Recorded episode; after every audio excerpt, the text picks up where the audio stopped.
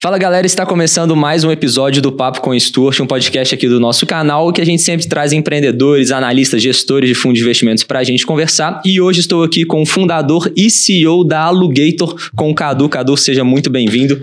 Valeu. Prazer Stu. ter você aqui. Valeu, muito obrigado pelo convite. Né, a gente que assim, não estamos do lado exatamente gestor de fundo, mas nem só do lado empreendedor que levanta capital da mesa, né? Então a gente ventila entre um lado e outro é, entrou meio de paraquedas, então acho que é uma história interessante, né? Mas super obrigado pelo convite. Show de bola. E aproveita então, já deixa o like aqui embaixo todo mundo, porque eu tenho certeza que vocês vão gostar demais desse papo. Cadu, conta um pouquinho pra gente quem que é o Cadu e quem que é a Alugator também. Show. Cara, começando pelo Alugator, que eu acho que é mais fácil, tô mais treinado né, em falar do Alugator do que de falar do Cadu. É, nós somos uma empresa que nasceu para mudar a maneira como as pessoas consomem, né? Mudar o consumo no mundo, que é a nossa grande missão do negócio. Então Legal. hoje a gente faz isso por meio de duas frentes. Né? A frente pela qual a gente é mais famoso, né? o famoso iPhone mais acessível do Brasil, é o nosso serviço de assinatura, uh, que é o Alugator Lite, né? no qual as pessoas podem assinar. Hoje o nosso foco é nos iPhones, né? Assinar celulares e outros uh, produtos eletrônicos por uma fração do preço que esses produtos uh, custam e já com toda a experiência de consumo daquele produto agregada, né? Então, por exemplo, quando você uh, compra um celular, é um produto que você vai ter que trocar um tempo depois, é um produto que você precisa de uma cobertura que, pô, uh, você pode ser roubado, você pode ser furtado, né? Então você precisa de, de um seguro, de uma cobertura ali. É um produto que você. Uh, assim, tem toda uma, uma lógica de experiência agregada, de capinha, película também para se proteger, né? Então a gente entrega tudo isso para o cliente, toda a facilidade de renovar sempre esse item e de uma forma muito mais acessível, né? Como eu falei hoje, é o iPhone mais acessível do Brasil. Né? A gente não acredita no modelo industrial de consumo, comprar a propriedade das coisas. Então, e a gente acredita que no futuro, uh, dentro dos próximos 10 anos, o varejo vai todo ser substituído por serviços e a gente está aqui para fazer essa mudança acontecer. Legal. Nosso outro braço é nossa plataforma de investimento, né? Que, que, eu, que eu falo que a gente caiu de paraquedas nesse mundo, né? Porque o aluguetor é um negócio que, em tese, ele é muito intensivo em capital. Uhum. Né? Então, a forma que a gente arrumou para conseguir fazer com que isso seja escalável, afinal, para mudar o consumo no mundo, a gente precisa impactar muita gente, né? foi dividindo as margens da nossa operação com os investidores, né? Então, o que, que a gente percebeu? A gente tem um produto na nossa mão, né? Um, um business que uh, todos os principais pontos de receita e de despesa deles são muito bem controlados, né? Eles têm uma certa previsibilidade, porque eu sei por quanto eu compro um celular, eu sei por quanto uh, eu assino esse celular, né? Eu sei quanto tempo esse celular me gera receita sendo assinado, né? E eu tenho uma margem relativamente estável nessa uhum. operação. Então a nossa lógica é, cara, vamos trazer isso para o mercado como um produto de crédito e uh, com um prêmio de risco interessante, porque a gente consegue colocar uma garantia legal que é o próprio ativo em si, é um ativo muito líquido, né? E um produto que paga um prêmio de risco bom, porque a gente tem uma margem que nos dá uh, a possibilidade de fazer isso. E aí, usando capital externo para comprar esses celulares, a gente consegue crescer muito mais rápido, né? Porque se eu tivesse que assinar os celulares, com a, aí só com a minha margem de lucro comprar mais celulares tal, ia ser, sei lá, a mesma coisa que a Localiza, por exemplo, que leva 50, que levou 50 anos uhum. para chegar no estágio que, que ela está hoje. hoje. Né? A gente não tem esses 50 anos uhum. para esperar. Então, assim que surgiu o Alugator Invest, que é o nosso segundo braço uh, no grupo, unindo aí para mudar o consumo no mundo. Não, legal demais. Isso faz muito sentido, porque afinal é, o preço de um iPhone hoje é muito caro aqui no Brasil, né? E muita gente quer ter acesso a esse produto, mas não tem é, o dinheiro necessário para pagar isso. E aí vocês possibilitam essas pessoas de ter acesso a esse produto por um prazo determinado, ele, ela pode ou renovar a assinatura do mesmo celular ou até mesmo trocar pelo uhum. modelo mais recente no ano seguinte. E também vocês podem viabilizar a outra ponta, que é, beleza, eu preciso de cada vez mais iPhones sendo comprados aqui uhum. para oferecer para essa gama de pessoas que estão querendo, mas eu não tenho esse dinheiro todo para comprar. Uhum. Então o que, que, eu vou fazer? Eu vou pegar dinheiro de outras pessoas e remunerar esse dinheiro a uma taxa pré-fixada com um uhum. prêmio muito interessante pelo pelo risco que, que, que aquela pessoa Sim. está correndo também, né? Só que tem um ponto curioso que é que Alugator não surgiu alugando iPhones, né? Longe a história disso. começou muito antes disso. Conta um pouquinho pra gente como que surgiu, de onde que surgiu essa ideia de, de, alugar, de alugar outras ferramentas e tudo mais. Cara, show. É, é, igual você falou, foi bem. Não surgiu assim, na verdade foi muito longe disso, né? A gente levou quatro anos para entender que essa era a melhor maneira de fazer o que a gente queria fazer, né? A única coisa que não mudou no Alugator desde o começo foi a nossa missão de mudar o consumo no mundo. Isso desde o dia 1 a gente é, queria mudar o consumo no mundo. Uhum. Então, assim, porque o Alugator ele nasceu muito por inconformismo, saca? Tanto eu quanto o Santana, né, que é o outro fundador do Alugator, que é hoje nosso diretor de operações, é, a gente sempre foi muito questionador. A gente é amigo de infância, né? A gente se conhece há 18 anos. E a gente sempre foi muito questionador, saca? Desde o colégio, é, pô, a gente era da turma do fundão ali, aquela, uhum. aquela coisa assim do de seguir regra por seguir regra, vamos estudar isso aqui porque tem que estudar isso aqui, não era muito nossa praia, não. Uhum. Então, na faculdade, eu comecei a ficar meio incomodado com o fato de que, assim, é, eu tava vendo muita gente que já tava trabalhando, que já tava fazendo coisas acontecerem e tal. Na época, eu tinha muitos amigos que trabalhavam com produção de evento. E eu vi, assim, uh, amigos meus que tinham a minha idade, 19, 20 anos na época, fazendo coisas legais, né? Fazendo uhum. eventos grandes, eventos que chegavam na segunda-feira, tava todo mundo comentando e tal. E eu ficava Cara, por que, que não dá pra gente, só porque a gente tem 19, 20 anos de idade, por que, que a gente tem que esperar uma instituição entregar um papel pra gente falando que a partir de agora, magicamente, a gente tá apto a trabalhar. E mesmo assim, a trabalhar, assim, pô, muitas vezes eu fazia direito, por exemplo, né? Então, um estagiário, um advogado júnior, né? Que era o que eu pleiteava na época, fazendo coisas muito uh, operacionais que, assim, era difícil de enxergar um propósito naquelas coisas e eu não ficava muito motivado com aquilo que me incomodava. Uhum. Aí eu fui fazer um curso de empreendedorismo para ver, assim, entender um pouco mais sobre e tal. E no curso tinha um slide, né, de, contando da palestra de uma pesquisadora australiana sobre economia colaborativa. O slide falava assim: você não precisa da furadeira, você precisa do furo na parede. E é a lógica da economia colaborativa por trás disso, uhum. né, de consumir o acesso às coisas enquanto você precisa e não a propriedade das coisas. Eu falei, cara, é isso. É, isso é um propósito que, assim, eu me vejo com 50 anos de idade é, trabalhando nessa empresa. Então, isso é uma transformação que eu quero causar no mundo, né? Então, ficava muito assim, pô, pensa o que a Uber fez com o transporte, por exemplo. Hoje você não fala mais que você vai pegar um táxi, você uhum. fala que você vai pegar um Uber. Né? Exato. Então, a mesma lógica pra gente. Então, quando o Lugator nasceu, ele era como se fosse uma OLX, um Mercado Livre, um marketplace para alugar em vez de comprar por curto prazo. Então, você anunciava tipo, uma furadeira sua, e eu precisava de uma furadeira na minha casa, alugava de você, a gente conversava pelo próprio site, e aí você uhum. me entregava. Era essa lógica. E é um negócio que acabou não funcionando muito bem, né? Por duas razões. Primeiro que a logística não funcionava, porque, pô, eu que tô acostumado a comprar tudo online, né? Na figura do cliente. Uh, tô acostumado, por exemplo, eu compro na Amazon, num segundo você piscou, tá na sua casa. Né? Peça um iFood, pô, meia hora tá na sua casa. É um Uber, em dois minutos tá na sua porta. tal. E você não quer sair da sua casa tal para levar uma câmera para mim por causa de 40 reais, né? Que é o que a pessoa ia pagar numa diária de uma câmera de uma furadeira, uhum. por exemplo. Então, e o segundo ponto é que essa dor não é uma dor muito forte, né? A dor da, do acesso momentâneo. Então, Sim. mesmo quando a gente corrigiu esse problema logístico, é, quando a gente começou a comprar as coisas, a gente viu que tinha uma pegada de fintech ali, lá em 2018. A gente falou, cara, pô, olha só, esses produtos aqui são mais rentáveis do que vários outros produtos de investimento que a gente vê no mercado, né? Assim, a gente brincava que é melhor do que investir em ação, em cripto, em qualquer debenture, era investir em GoPro né, que era o nosso produto mais rentável da época.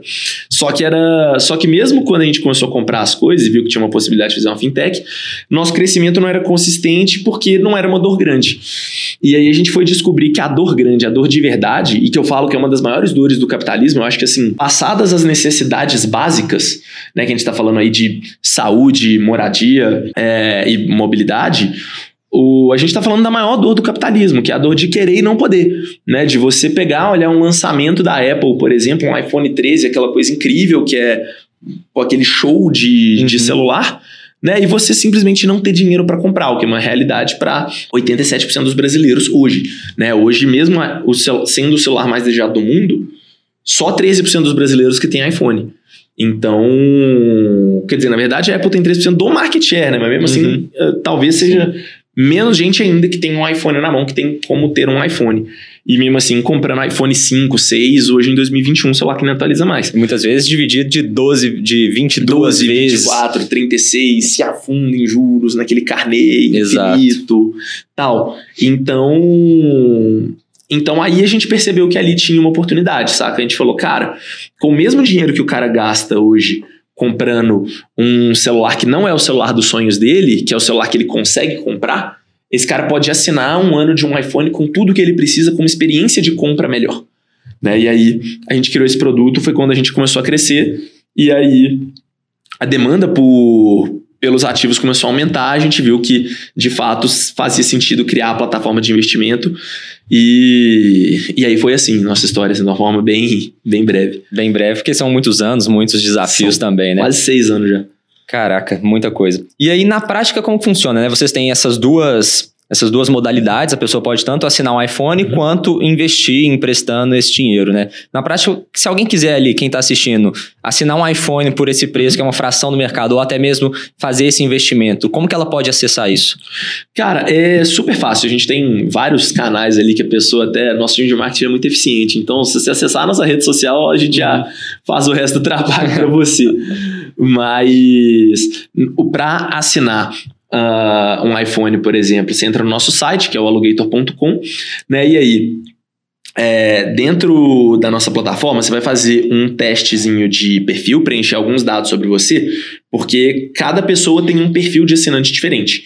Uhum. Né? Às vezes você gosta de trocar de celular todo ano, por exemplo. Eu gosto de trocar de dois em dois. Né? Às vezes você prefere um meio de pagamento uh, mais esticado, por exemplo, pagar mês a mês. Né? Enquanto eu prefiro pagar, por exemplo, à vista.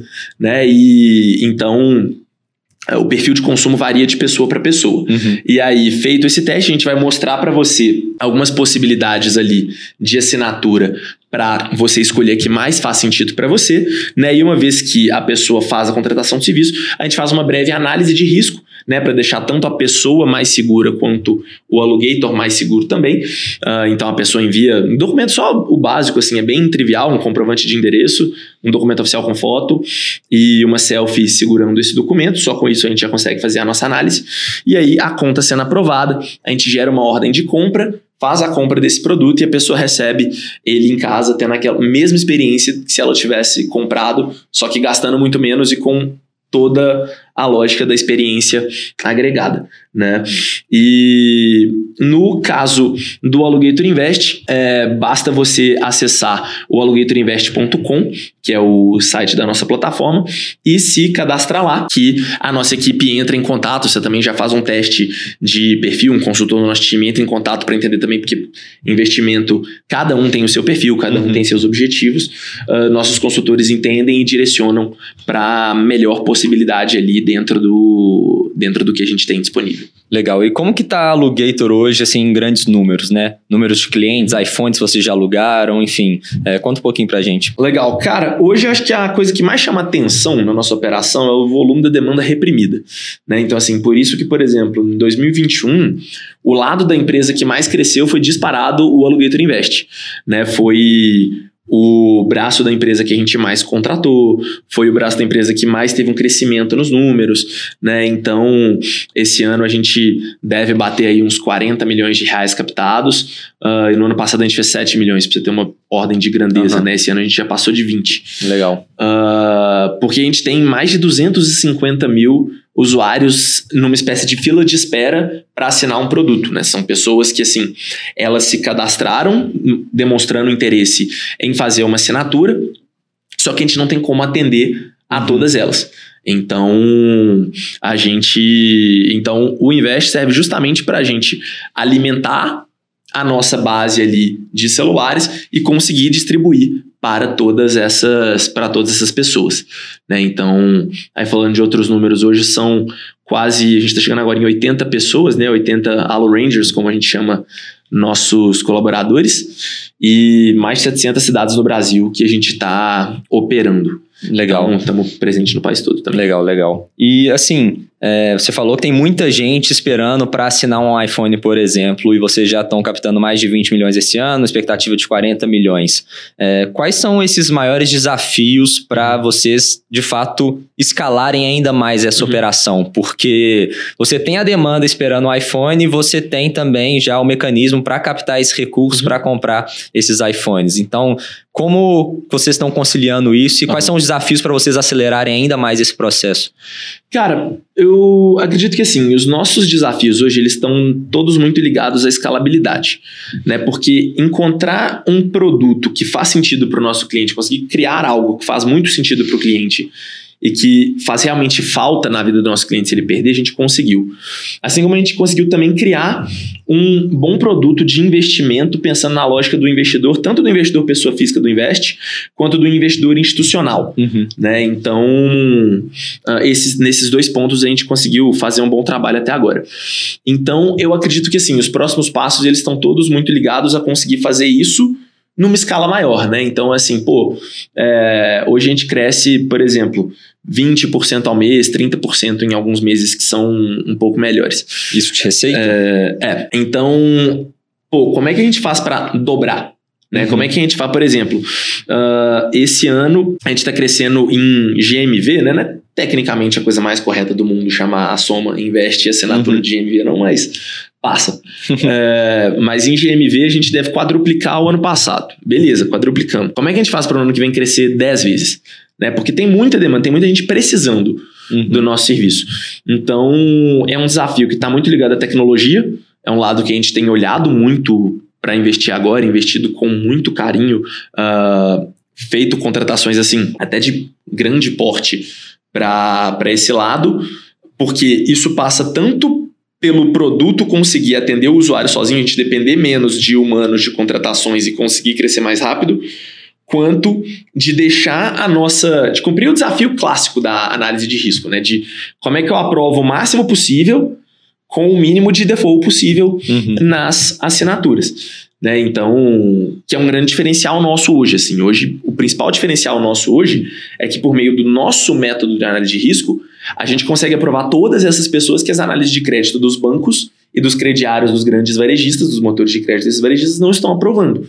A gente consegue aprovar essas pessoas mantendo defaults uh, inferiores aos dessas empresas que hoje é, reprovam esse perfil de cliente nas suas análises, né? Então, uh, esse é um, um grande desafio nosso. E aí, uh, atrelado a isso, acho que todo tipo de dor do crescimento, né? Que, pô, é, a gente começa a contratar num volume mais alto e mesmo tendo muita demanda por contratação, não tem como se acelerar, encurtar processo seletivo, por exemplo, porque você precisa uhum. acertar nas contratações. Enquanto você está contratando, você não pode deixar de olhar para treinar o time que está lá dentro, seniorizar essas pessoas que estão lá, dar mais responsabilidades para essas pessoas e preparar elas, tanto no lado técnico, mas também no lado de maturidade, de cabeça, no emocional, né, para que elas consigam assumir grandes responsabilidades, liderar equipes, tomar decisões importantes. Então, é, é bem nesse momento assim que se encontram nossos nossos desafios. Legal. E onde vocês querem chegar? Assim, olhando para frente, quais são os Legal. planos? Ó, primeiro ponto, tocar o sininho da Nasdaq, né? Vamos estar tá lá enrolado na bandeira do Brasil e tal. É, isso falando assim no, em termos de investimento para o pessoal que, uhum. que acompanha o canal, que vai entender bem. Né? Mas, cara, o que a gente quer é cumprir nossa missão. Né? Cumprir nossa missão é mudar o consumo no mundo. Então, mudar o consumo no mundo é uma coisa que, assim, talvez não tenha um número exato, né, para chamar de Big Hair Audacious Goal, como a galera gosta, né? Ah, tantos milhões de pessoas, tal. Mas eu acredito que assim, para você dizer que você mudou algo no mundo, é, você tem que impactar pelo menos um bilhão de pessoas. Né? É muita gente. Então, é nesse ponto que a gente quer chegar. Assim, as nossas pretensões são todas globais. É, só no Brasil a gente está falando de mais de 230 milhões de celulares. Uhum. Isso sem pensar em videogame, em computador, em eletrodoméstico, em várias outras coisas que as pessoas precisam consumir. Né? Mas a nossa visão de longo prazo é ser a grande plataforma de acesso e de gestão de consumo não só do brasileiro, mas de, uh, de todas as pessoas, né? Fazer essa transformação do varejo, ser essa, essa nova versão do, uhum. do varejo para as pessoas. Então, assim, dentro do Alugator, você entra lá, você consegue assinar a sua Nespresso, você consegue assinar o seu computador, você consegue assinar o seu celular, você consegue pegar todos os serviços, experiências agregadas a esses, a esses aparelhos. É nesse lugar que, que a gente quer chegar. Né? Então, é uma missão bem audaciosa, assim, bem, se você para pensar, é, pô, considera aí que a gente está falando de um bi de pessoas, igual eu coloquei. A gente não fez nem 1%, a gente está longe de ter feito uhum. 1%. Né? Isso em seis anos de história. Então, é, é bem ousada. É bem ousada. É bem ousada. E assim, é, você falou então que não vai apenas continuar assinando esses iPhones. Ah. Vai seguir também para outros eletrodomésticos e tudo mais. E como você enxerga a concorrência nesse mercado, uhum. assim? Quais são os seus principais concorrentes, tanto falando em termos de de outras empresas que talvez façam, é, que tenham um modelo de negócio parecido, quanto a possibilidade dessas empresas, como é, as empresas fabricantes desses produtos, é, fazerem justamente essa transição de um modelo de negócio também, enxergando essa, essa possibilidade. Uhum. Legal, legal. Um bom, bom ponto. É, cara, em termos de concorrência, né, a gente concorre, mesmo que indiretamente, com todo tipo de solução que coloca o produto na mão da pessoa. Né? Então, pô, se tem um varejista vendendo o iPhone que eu estou assinando, pessoa que compra não vai assinar. Então, esse é meu concorrente é, básico, digamos uhum. assim, né? O primeiro ponto de concorrência. Uh, hoje as empresas têm criado muitos produtos, principalmente empresas né, que têm um know-how forte de crédito, é, têm criado produtos de crédito para financiar a aquisição desses celulares, né? Um, um, principalmente você pega iPhone, é um ativo que está cada vez mais caro. Né? Então hoje já tem alguns celulares das linhas mais recentes da Apple no iPhone 12 e 13, né? Você pega os, os Pro Max, 13 Pro Max, 12 Pro Max. É, é o preço de uma moto, de um uhum. carro, né, de alguns carros usados e tal. Então, já é um ativo que faz sentido ser financiado. Então, Sim. ano passado o Itaú criou o iPhone para sempre, por exemplo, né, que é um produto de crédito para financiar a aquisição dos iPhones. Acreditas tem o Creditas Store né, que dentro do Credit Store, que é um produto de crédito consignado, você consegue financiar um iPhone usando crédito consignado. Uhum. Uh, e tem alguns copycats aqui no Brasil, né? Algumas empresas que vieram depois da gente que replicam o que, o que a gente está fazendo, né? Então, aí que é a lógica mesmo do, do serviço de assinatura. Então, a gente não, a gente não olha para concorrência com um olhar muito, ah, nossa, nossos inimigos, tal, não sei o que. Não, a gente, é, por exemplo, ano passado, quando o Itaú anunciou o iPhone para sempre, cara, a gente ficou super feliz. Porque, pô, deu muito respaldo com o mercado pro que a gente estava fazendo. A gente falou, cara, o maior banco do continente resolveu atacar uma dor que a Alugator estava atacando já uhum. há alguns anos. Validou né? uma solução parecida com o que Exato. vocês estão criando, né? Exatamente. E então, assim, pô, quando um Itaú da vida olha para isso, é, isso traz muito mais solução do que traz problema uhum. para a gente. Né? Quando surge um copycat, por exemplo, também, uh, cara, significa que a gente está no caminho certo. Né? Você pega, pô, nasce um concorrente que você entra no site dele, é igualzinho o site do Alugator. Né? É uma coisa que mostra também um pouco que a gente está no caminho certo e assim, a gente confia muito nos nossos planos de próximos passos. Uhum. Né? Então, e eu acho que é bom, assim, é bom para o consumidor que tem mais opção, é bom para gente que coloca uma barra ali pra gente trabalhar, tipo, pô, agora não basta só oferecer o serviço de assinatura, agora tem que o que, que a gente precisa fazer agora para ser o melhor, né? Para ser o melhor para o consumidor? Que no fim do dia é isso, assim, a gente quer criar a melhor experiência possível de consumo de acesso para o nosso cliente. Então, Uh, ter um incentivo a mais acho que não, que não faz mal. Né? E a gente se vê muito assim, podendo estar lado a lado de várias empresas que possam concorrer com a gente. Né? Então, você pega na Alemanha, por exemplo, a Grover foi parceira, a Grover que hoje é o maior alugueiro do mundo, digamos assim, uhum. né? maior serviço de assinatura de eletrônicos do mundo. É, a Grover foi parceira dos varejistas durante muito tempo. Então, tem algum ponto ali em que talvez um varejista que a princípio eu sou concorrente, algo que eu sei fazer bem, que ele sabe fazer bem, a gente junta e dali sai algo frutífero para os dois lados. A gente, a gente não tem uma visão muito é, de nossa, nossos inimigos tal. Nossa visão é muito nesse sentido. Entendi. Você comentou aí, então, de eventualmente é, sair alguma coisa junto com um varejista. Você enxerga, assim, algum, algum plano, tem algum planejamento de eventualmente fazer algum tipo de fusão, alguma operação com algum grande player desse tipo? Cara, a gente, esse ano a gente foi bem abordado, né? Foram sete ou oito abordagens de empresas, majoritariamente grandes varejistas, olhando nessa linha, né, de operações envolvendo participação societária, seja é, ser sócio minoritário, procuraram a gente até para falar de, de aquisição de controle, né, que é algo que hoje para a gente não faz muito sentido. Acho que assim, uhum. a gente está longe ainda do ponto que a gente quer chegar em termos de transformação que a gente gerou. Hoje acho que a gente gerou pouquíssima transformação ainda, tem que gerar muito mais. Uhum. E assim, mas pensando muito além disso, acho que em termos de uh, parcerias comerciais, né? Existem pontos em que os varejistas são melhores do que a gente e pontos que nós somos melhores do que eles em que a gente pode estar junto. Existem pontos em que os bancos são melhores do que a gente, que nós somos melhores do que os bancos, que a gente pode estar junto. Né? Hoje, várias empresas grandes que têm muita audiência têm caminhado para aquela tese justamente de super app. Né? Você pega um banco Inter, por exemplo, cara, o Inter não é só para você sacar dinheiro, guardar dinheiro e investir, né? Longe disso. Uhum. Uh, o Inter quer ter de tudo lá dentro, quer oferecer o melhor para os clientes dele. Assim como eu quero criar a melhor experiência de acesso ao consumo de determinados bens para todo tipo de pessoa. Então, por que, que a gente não pode unir essas duas coisas?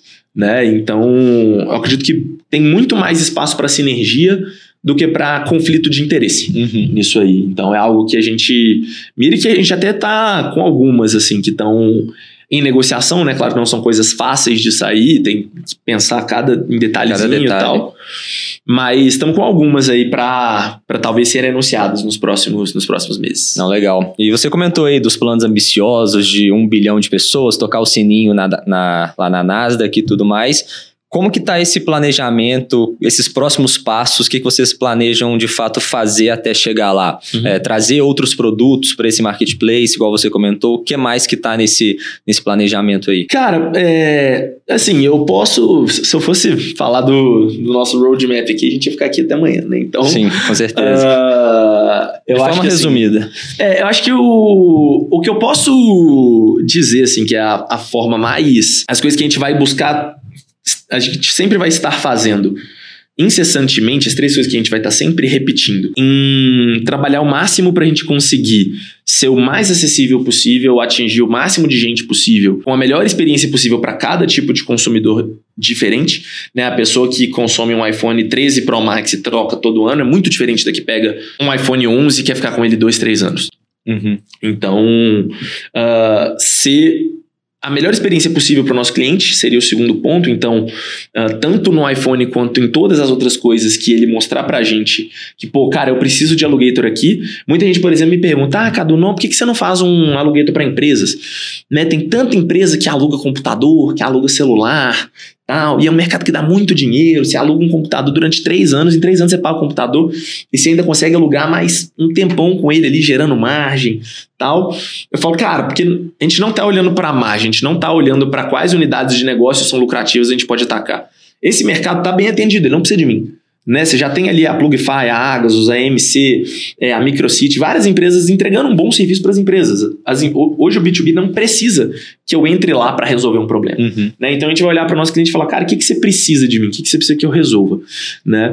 E o terceiro ponto seria montando uma. A gente vai estar sempre montando uma seleção mundial de empreendedorismo, digamos assim, uma seleção mundial de business. Né? Contratando as melhores pessoas possíveis, criando o melhor ambiente possível para se trabalhar. Né? Recentemente a gente anunciou a inauguração, a gente fez a inauguração da nossa sede nova, que foi um marco aí nesse ponto de experiência do colaborador do All Ranger, porque a gente quer ter o melhor lugar possível para se trabalhar, para ter as melhores pessoas aqui, porque são essas pessoas que vão conseguir criar as melhores soluções do mundo. Né? Então acho que com esses, esses três pontos são sempre as coisas que a gente vai estar tá olhando. Em cada momento da jornada, isso vai ter um formato uma ilustração mais específica, né? De ah, agora a com grande contratação que a gente quer fazer, as grandes contratações são essas. Agora o produto que a gente quer lançar é esse. Agora a mudança na nossa tecnologia que a gente quer fazer é essa. Mas a gente vai estar sempre olhando para essas três coisas. Não, legal. E agora falar um pouquinho do produto de investimento mesmo, né? Uhum. Que é até mesmo o foco aqui do canal e tudo mais. É, Conta um pouquinho pra gente como que funciona na prática, né? Que é um título pouco conhecido por grande parte das pessoas. Uhum. É, como que funciona isso ali por trás desses bastidores? Tá, legal. É, bom, é uma... O Alligator Invest ele tem um, um formato de operação de crédito relativamente simples. Né? O ponto é que, assim, Crédito é um, é um tipo de investimento muito pouco acessível ainda, né? Principalmente para o investidor varejo. Uhum. Então, na prática, como que funciona? É muito simples. O investidor pega, é, ele assina, ele, a gente vai montar ali o. Sempre que a gente monta nossas ordens de compra, essas ordens de compras formam ali um lote de produto que vai ter, por exemplo, 500 celulares dentro de um lote. Aí a gente vai e abre esse lote para que as pessoas possam financiar a aquisição desse lote, a aquisição desses produtos. Uhum. Né? Elas vão fazer isso por meio basicamente de conversou com o nosso consultor, fez ali o teste de perfil, tal, entendeu tudo. Ó, cara, seu perfil casa com essa operação aqui que a gente vai fazer, esse lote vai ser comprado no dia tal, vai funcionar dessa e dessa maneira. Beleza. Aí, o investidor, ele vai pegar, ele vai assinar um instrumento de crédito simples chamado CCB, né, a cédula de crédito bancário, que um, uma instituição financeira parceira nossa faz a emissão. Né? E aí o investidor, o que ele faz é como se ele estivesse comprando esse título de crédito, ou seja, como se ele estivesse comprando uma dívida se tornando credor da Alugator.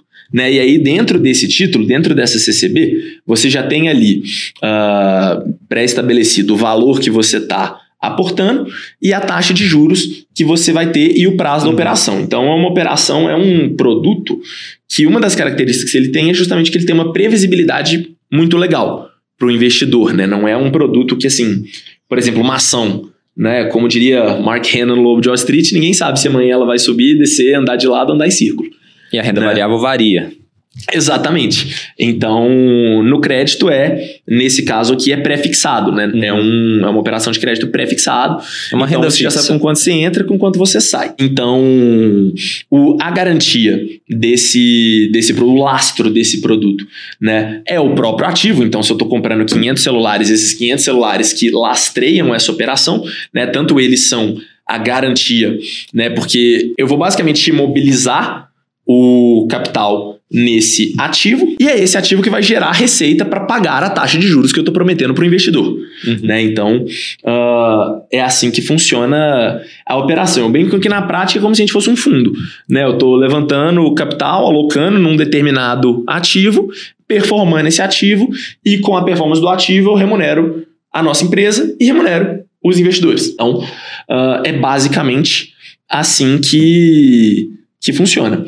E, e aí, assim, claro, é, aí se você for pro lado de investidor institucional, tal, as operações ficam um pouquinho mais complexas, mas a lógica é essa, né? E você tinha falado sobre como que começou, assim, é uma coisa muito pouco acessível hoje, né? E foi, foi legal que, assim, o lançamento da plataforma do Alligator Invest, primeira vez que a gente viu que dava para ser uma fintech foi em 2018, que foi quando a gente falou, cara, foi um pensamento muito de é, de empreendedor olhar para um problema e falar, cara, isso aqui não, não dava para ser diferente. Uhum. Né? De, sei lá, tipo, o Travis Kalanick, quando fundou a Uber, provavelmente falou, por que, que eu não posso pegar meu carro e fazer a mesma coisa que o taxista faz, cobrando mais barato? Aí o Alugator Invest foi a mesma coisa. A gente falou, cara, os produtos que a gente aluga, eles dão muito retorno financeiro. Por que a gente não pega dinheiro emprestado, paga uma taxa para essas pessoas que emprestarem o dinheiro que seja melhor do que a média do mercado, coloca esses próprios produtos na garantia e compra mais, né? em vez de comprar só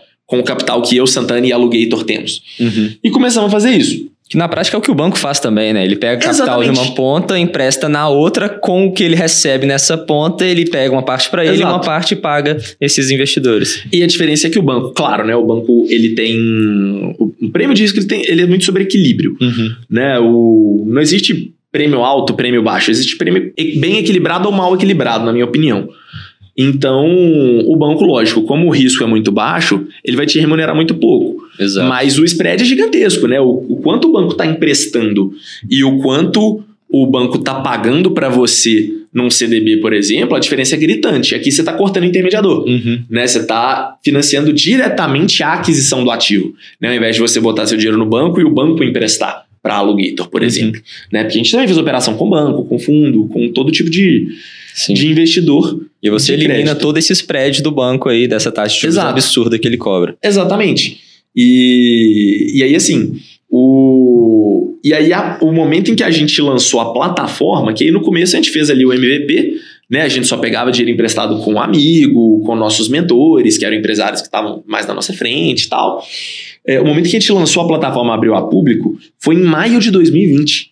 Então, cara, a gente estava no auge da pandemia que ah, não existia mais renda fixa para investidor varejo, né? Porque a taxa de juros estava no chão Uhum. e a bolsa estava completamente instável. Né? E, pô, investidor, é, investidor varejo, ele não tem acesso a FDIC, é, a operações mais complexas, debenture estruturada, debenture financeira com várias classes e tal. Ele não tem acesso a esse tipo de produto.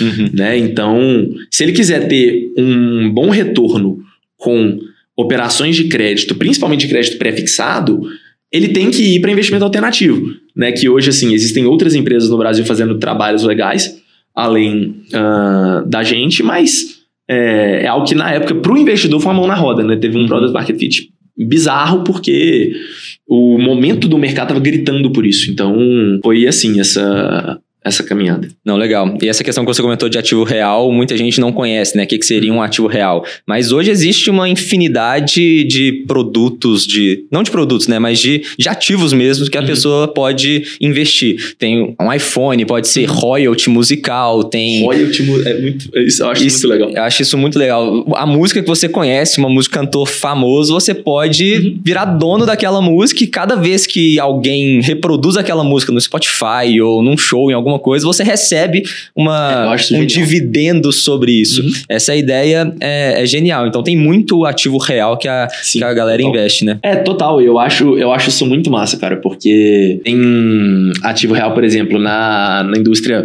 imobiliária, né? Você financia a construção de um prédio, Uhum. por exemplo. Então, isso é muito legal. Hoje em dia, pô, no Brasil você tem empresas é, na qual você pode investir em- emprestando dinheiro para empresas, emprestando dinheiro para outras pessoas, é, financiando ah, a carreira artística de um cantor e tendo royalty nas músicas. Você consegue ah, financiar a aquisição de iPhones que vão ser assinados. Então tem toda sorte de, ah, de produtos dentro dessa classe. O único ponto que eu acho assim que para mim é uma coisa que o investidor tem que ficar bem de olho, é que o único risco que eu enxergo nesse mercado é que, assim, várias dessas empresas, né, que, que a maior parte dessas empresas são empresas de intermediação. Né? No caso da Alugator, o Alugator Invest, né, que é o braço do grupo ali que alimenta o Alugator, ele, ele faz uma espécie de intermediação, mas para dentro da nossa própria máquina Uhum. né? Ele está financiando um produto que também está dentro do nosso ecossistema. É diferente, por exemplo, de uma plataforma, uma fintech, aonde você está financiando uma empresa que não tem nada a ver com a fintech. Né? Isso é muito legal, mas qual que é o risco? É, essas empresas, as fintechs que atuam como correspondente bancário, é, uma das maneiras de monetizar as carteiras, é, de monetizar a operação delas, é cobrando comissão. Né? Então, vamos supor, a sua empresa pegou 100 mil reais emprestados lá e, e cobro de você 5 mil desses 100 né, enquanto fintech para fazer essa operação para você. Existem algumas plataformas onde os produtos não são bons. O crédito, por exemplo, que está lá não é bom ou não tem um prêmio, ah, é muito arriscado, chama de uma, uma operação que deveria ser reprovada, ou que o prêmio não está equilibrado. Então, assim, uma coisa que eu acho legal para o investidor que acompanha o canal e tal olhar, os empreendedores da fintech e a própria fintech, eles investem na própria carteira né? Porque a gente, por exemplo, a gente que analisa o risco dos nossos clientes e a gente que atesta, né? E a gente ah, e a gente investe no- na nossa própria operação. Nós compramos o Uhum. iPhone pra caramba, né? Então o que a gente está oferecendo, a gente investe. É, os empreendedores da Inco, por exemplo, a Inco também é uma empresa que financia empreendimentos imobiliários. Ah, eles também é, investem em toda em todas as operações que eles fazem. Né? Na Mutual também, sei que o, o Vitão, o Sanfelice, que são os fundadores da Mutual, eles investem dentro da Mutual, nas operações da Mutual, né? Porque o, o investidor, muitas vezes, ele pode se deixar levar pelo canto da sereia, por exemplo, tá uma operação lá que o rating é F, né? Que é um crédito arriscadíssimo, a chance de ter inadimplência é enorme, só que tá pagando 40% ao ano. Aí o cara olha pro 40% ao ano e pula de cabeça no 40% ao ano.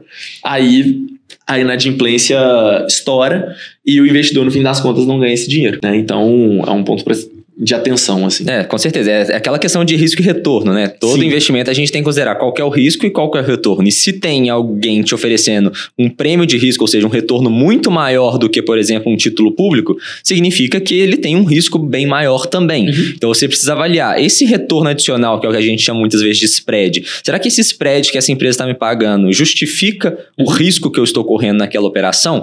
E aí é natural da gente pensar também que a própria Alugator é, tem um tem um spread alto quando a gente compara com títulos públicos e tudo mais, e é natural de ser, uhum. não tem como ser diferente. Mas pensando nisso, quais são os riscos que o investidor está correndo na hora que ele faz essa operação, né? Que ele investe na Alugator? Tá, legal. Eu sempre gosto de ir ramificando assim, né? Então, qual que é o risco central?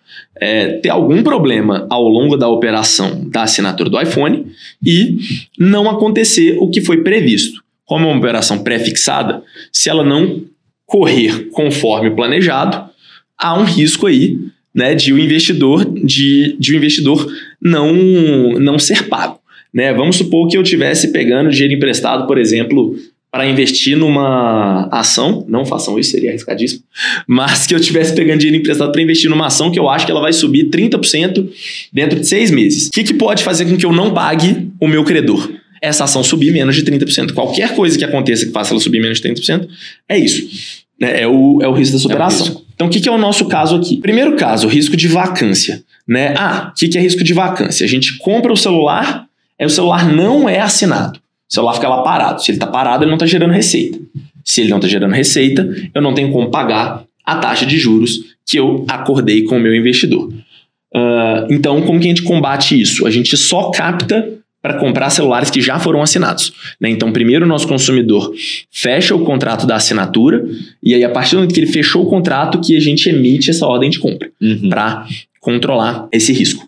Segundo risco, o risco de default, né? Risco de o celular ter qualquer problema dentro da operação e ele quebrar, ou ele ser roubado, uhum. ou o algum, Parou de funcionar uma pessoa, por, por exemplo, motivo. entrar de má fé e, e sumir com o celular, tudo isso são riscos uhum. de uma operação onde o ativo tem que, tem que voltar e tem que continuar gerando receita. Né? Como que a gente faz isso? Primeiramente, um foco muito grande na prevenção. Né? A nossa taxa, a nossa análise de risco hoje, ela é muito eficiente. Né? Hoje a gente tem uma taxa de atraso nas devoluções de 8% e uma taxa de perda de somente 1%. Né? O que você pega para comparar é, vários grandes bancos têm uma performance inferior a essa com crédito, né? Que seria um paralelo ali. Então, uhum. uh, a gente consegue ser muito eficiente nisso.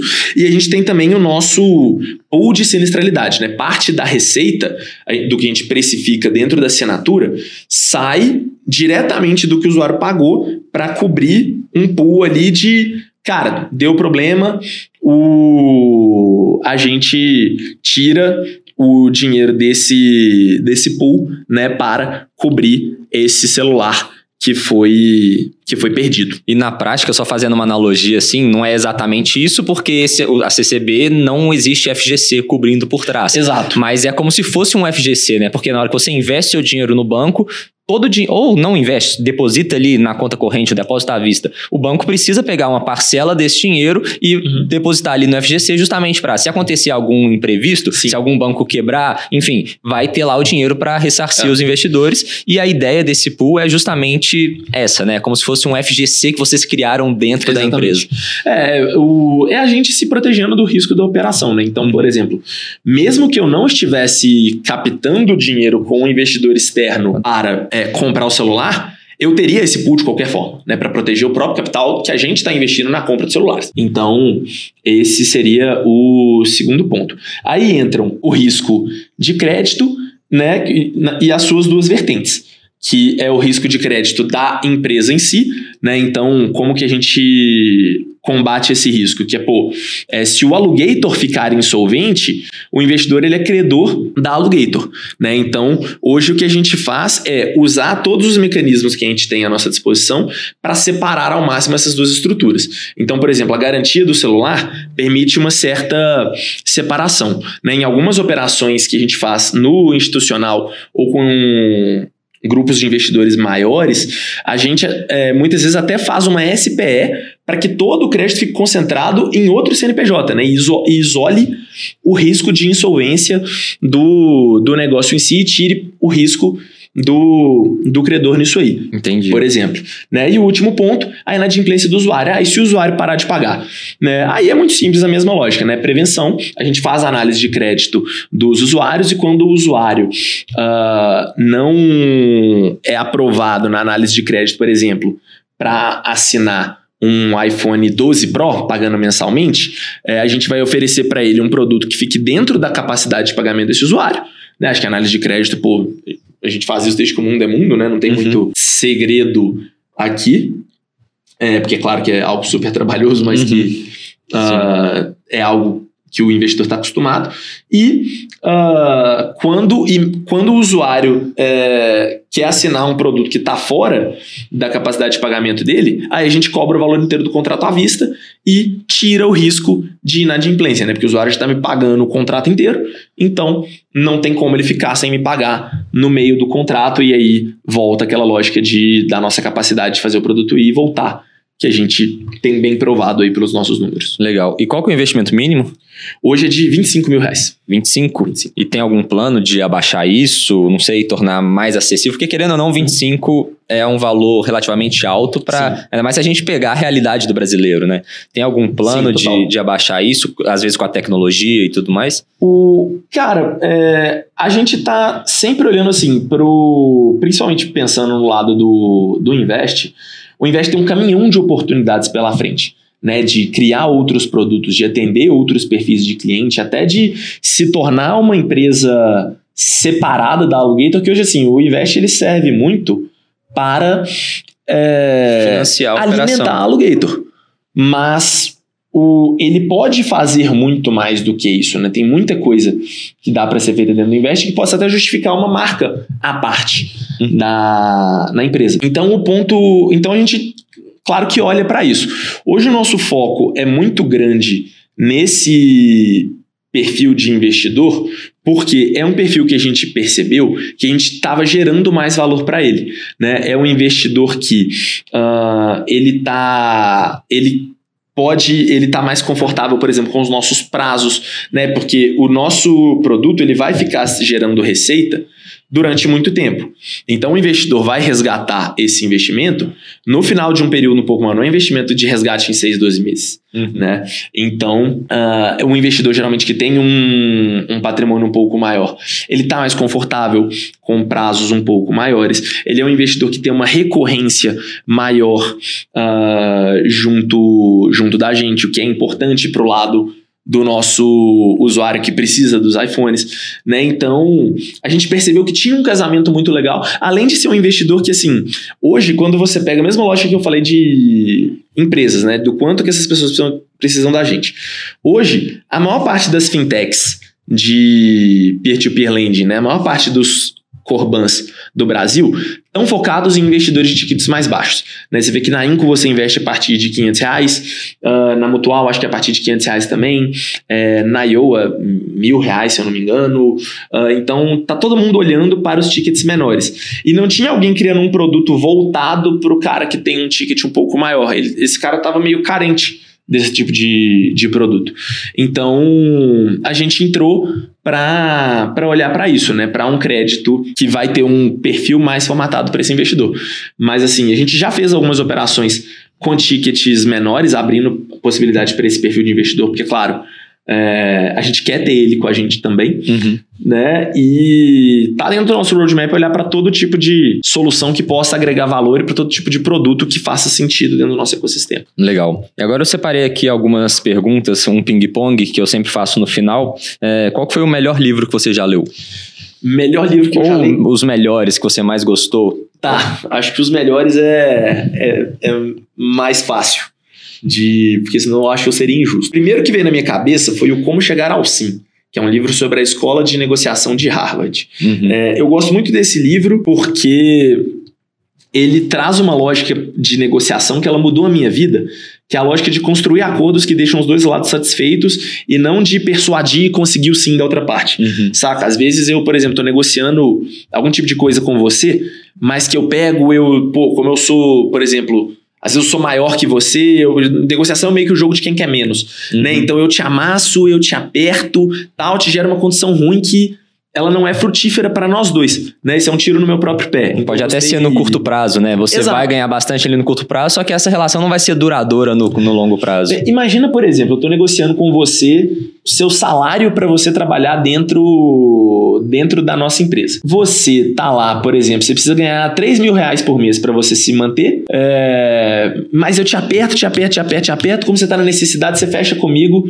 por 2 mil, 2.500. Cara, isso vai ser péssimo para você e isso é péssimo para mim, uhum. né? Porque você vai começar a ficar endividado ou você vai começar a ter uma qualidade de vida pior, você vai parar de focar no trabalho. Então, esse livro marcou muito a minha, a minha caminhada. O outro, Empreender, a arte de se fuder todos os dias e não desistir, né? Do Israel e do Lucas Marques do Médios. Espetacular, espetáculo de livro, fala muito sobre cultura, que é uma coisa que eu acredito muito. Uh, e, e conta uma história que, assim, é muito vida real, uhum. saca? É assim, cara, é é o que aconteceu mesmo e é sem, pô, história bonita, tal. O cemitério dos fracassos, ele é muito silencioso. Exato. Né? Então, esse, esse livro é muito legal porque ele mostra a vida real. Mostra os fracassos, mostra assim, o Israel brigando com o Ofli, mostra os caras tomando decisão uh, tomando decisão errada, gastando dinheiro errado, quase quebrando a empresa. Então, isso eu acho que é muito legal. Terceiro, é, é um livro que eu li recentemente, que eu, eu vi indicação desse livro, acho que no perfil do Gestão 4.0, que o Thales Gomes falava muito desse livro. Uhum. O The Great CEO Within, do Matt Mochery. Eu gostei muito dele porque é um livro muito tático, saca? É meio que um manual. Uhum. O Matt foi compilou os aprendizados dele numa coisa super concisa. Então tem muitos, muitos hábitos ali que você pega, se aplica no seu dia a dia, você começa e você sente a diferença desses Legal. hábitos. Né? Foi um livro que me fez muito bem. E por último, é, High Output Management, é um livro do Andy Grove, foi CEO da Intel. Né, que fala, cara, é uma bíblia de gestão, a bíblia dos maiores gestores do Vale do Silício, maiores gestores do mundo, e que realmente é, é um espetáculo, mudou muito a minha cabeça como gestor também. Não, legal demais esses quatro. Eu já ouvi falar completamente em todos esses, nunca li nenhum, mas eles estão na lista e futuramente quero, quero ler todos, com certeza. Inclusive, vou deixar todos na descrição aí também, o link da Amazon para você comprar e acessar lá. Chega na sua casa super rápido. Próxima pergunta é: qual é a sua maior inspiração nos negócios? Minha maior inspiração nos negócios. Cara, quando eu faço entrevista de cultura com a galera, eu pergunto quem que é a pessoa que você mais admira. É, e quem é a pessoa mais inteligente que você conhece. E eu sempre falo, me fala alguém do seu dia a dia. Não fala o Zuckerberg, porque o Zuckerberg é fácil de falar. Ah, ele é inteligente, eu admiro uhum. ele. É lógico que você admira o Zuckerberg, o Jeff Bezos e tal. Então não vou falar de um cara desse. Porque senão você estaria uh, vários mega empreendedores, super-heróis e tal. Uhum. Pensando primeiro na minha realidade, se eu for pegar assim, quem que é o cara que eu me inspiro, que eu quero ser igual a ele, a minha referência, é o Davi Vélez, CEO do Nubank. Porque para mim é um cara que assim, ele faz brilhantemente no Nubank tudo que eu acho que um bom CEO tem que fazer. Criou uma cultura espetacular, é, criou um, uma solução né, que o foco dela é sempre todo no cliente, gera muito valor para o cliente, está sempre à frente de todo mundo.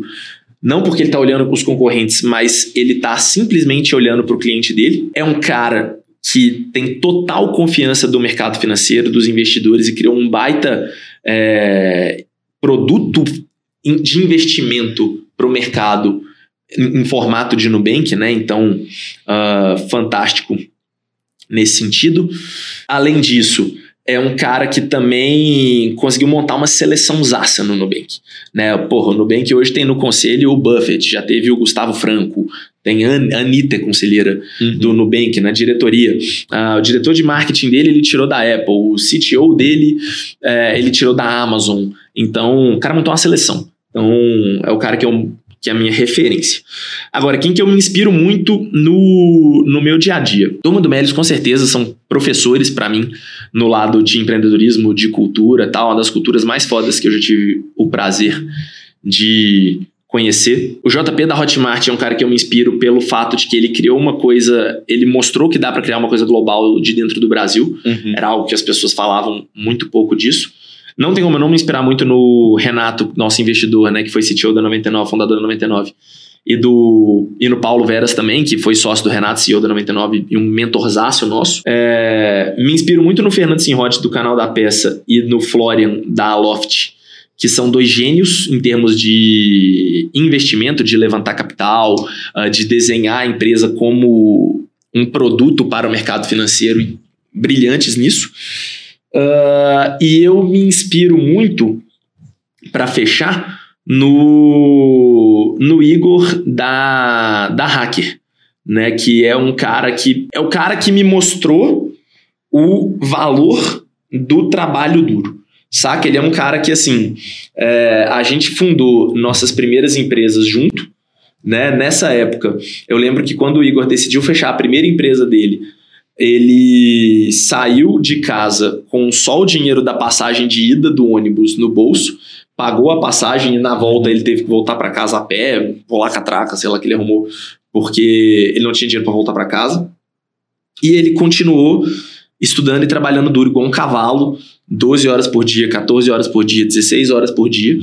E, e hoje a empresa dele porrou, deu muito certo. E é o cara que, assim, eu vi de baixo, tipo, cara, você não precisa ter superpoder, você não precisa ser especial, você não precisa ter um cérebro diferente da, dos outros.